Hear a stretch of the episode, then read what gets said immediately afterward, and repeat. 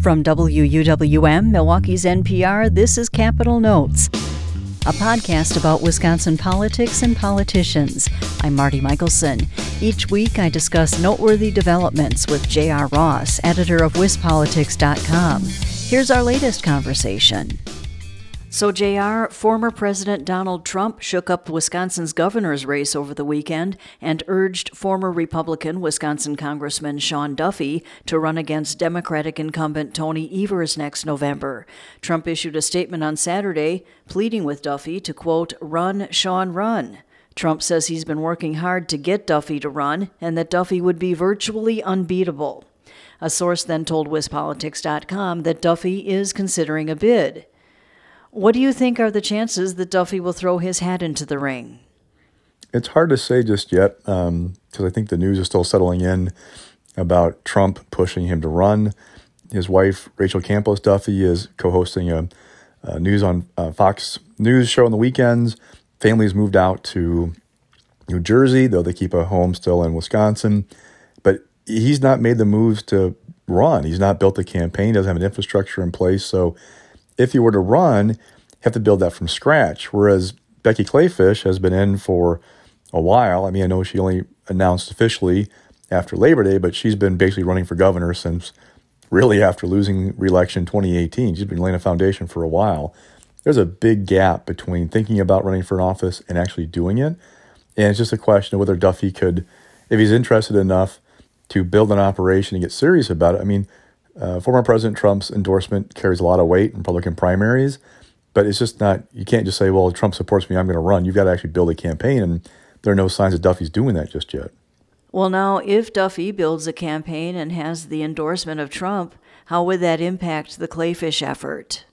If Trump is going to flirt with other candidates for a while, it kind of freezes this race a bit, and it puts Kleefisch in a difficult position of, are donors going to return her phone calls or want to give her money if Trump's out there pushing for somebody else. That's really kind of the, the impact for her right now is just that kind of will he or won't he? Because if Duffy says no, then where do Republicans go? I mean, if, if your Republican doesn't want Kleefisch to be the nominee, where would you go next? You know, that's a big question. Is Trump looking for somebody else? Is it just Duffy that he wants? Or is there just isn't like Kleefisch? That's that's what the big question about this is how does, how does former president feel about Becky Kleefisch? And does he think that she be a mean, he could live with, or is he really looking for somebody else because he doesn't think she can win? Also, last week, the latest campaign finance reports show Republican U.S. Senator Ron Johnson raised nearly $1 million in the third quarter of the year, even though he hasn't announced yet whether he'll seek a third term next November. At the same time, Democratic hopefuls Mandela Barnes, Sarah Godlewski, and Alex Lasry each raised just over 1 million, although Godlewski and Lasry each poured a big chunk of their own money into the third quarter.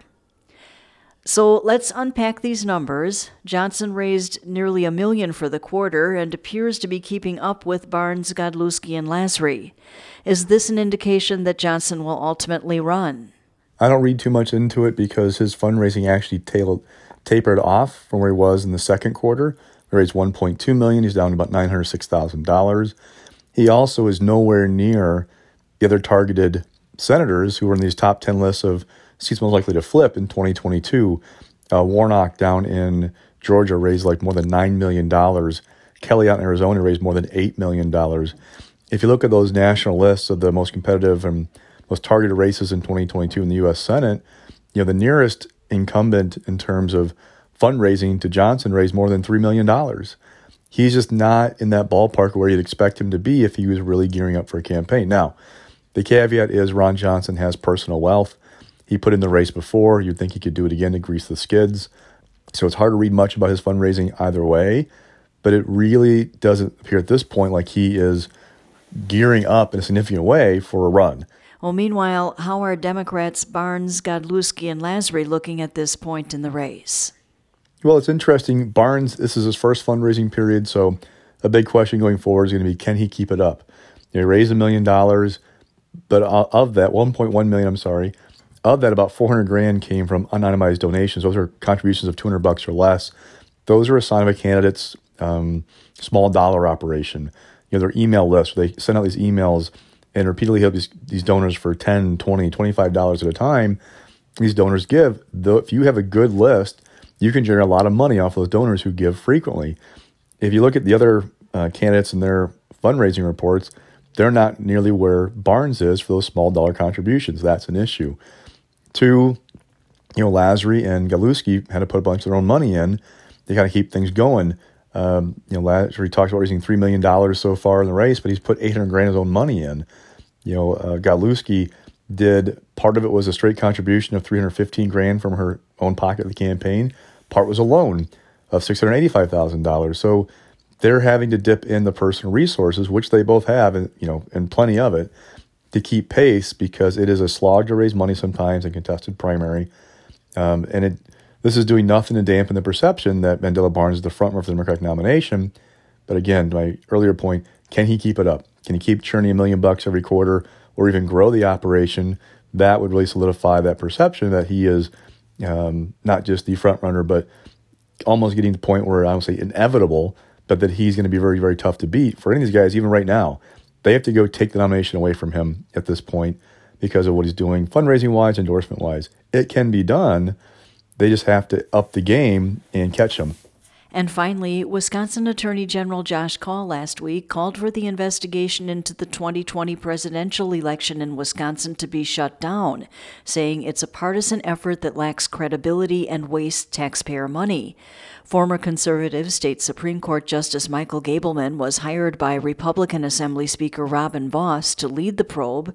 Do you think the concerns raised by the Attorney General will have any impact on the investigation?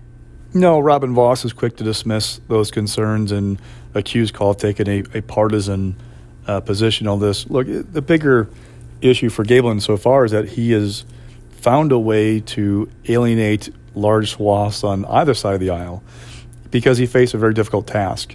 There is, for example, a segment of the Republican base that is convinced that the election was quote unquote stolen from Donald Trump in 2020. And unless you can produce a report that is either going to you know, result in charges against somebody or overturn the results, you know, they're not going to be happy. Well, Gableman himself has said this is not about relitigating uh, the results of the 2020 election. It's about looking at issues that came up. And he's talked about how he doesn't have prosecutorial powers with this investigation. So that's not going to happen. Democrats, meanwhile, are suspicious of it from the start because they think it's perpetuating the quote unquote big lie that all this is doing is wasting $676,000 in taxpayer money for uh, a review of an election that's been through, you know, a recount in Dana Milwaukee counties, been through various lawsuits after the election was over, that this is just more you know, waste of time and money. Then you have the Legislative Audit Bureau, which is doing its own look at the 2020 election at the behest of GOP leaders. That report will be out sometime. So, what we're wondering is what is Gableman going to show that won't be in the Audit Bureau report? What will probably be able to do with it, and will it satisfy anybody?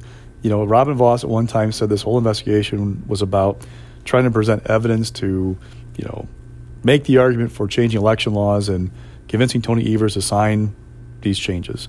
Well, Evers already vetoed more than half a dozen bills Republicans have sent about changing election policies. That's not going to change.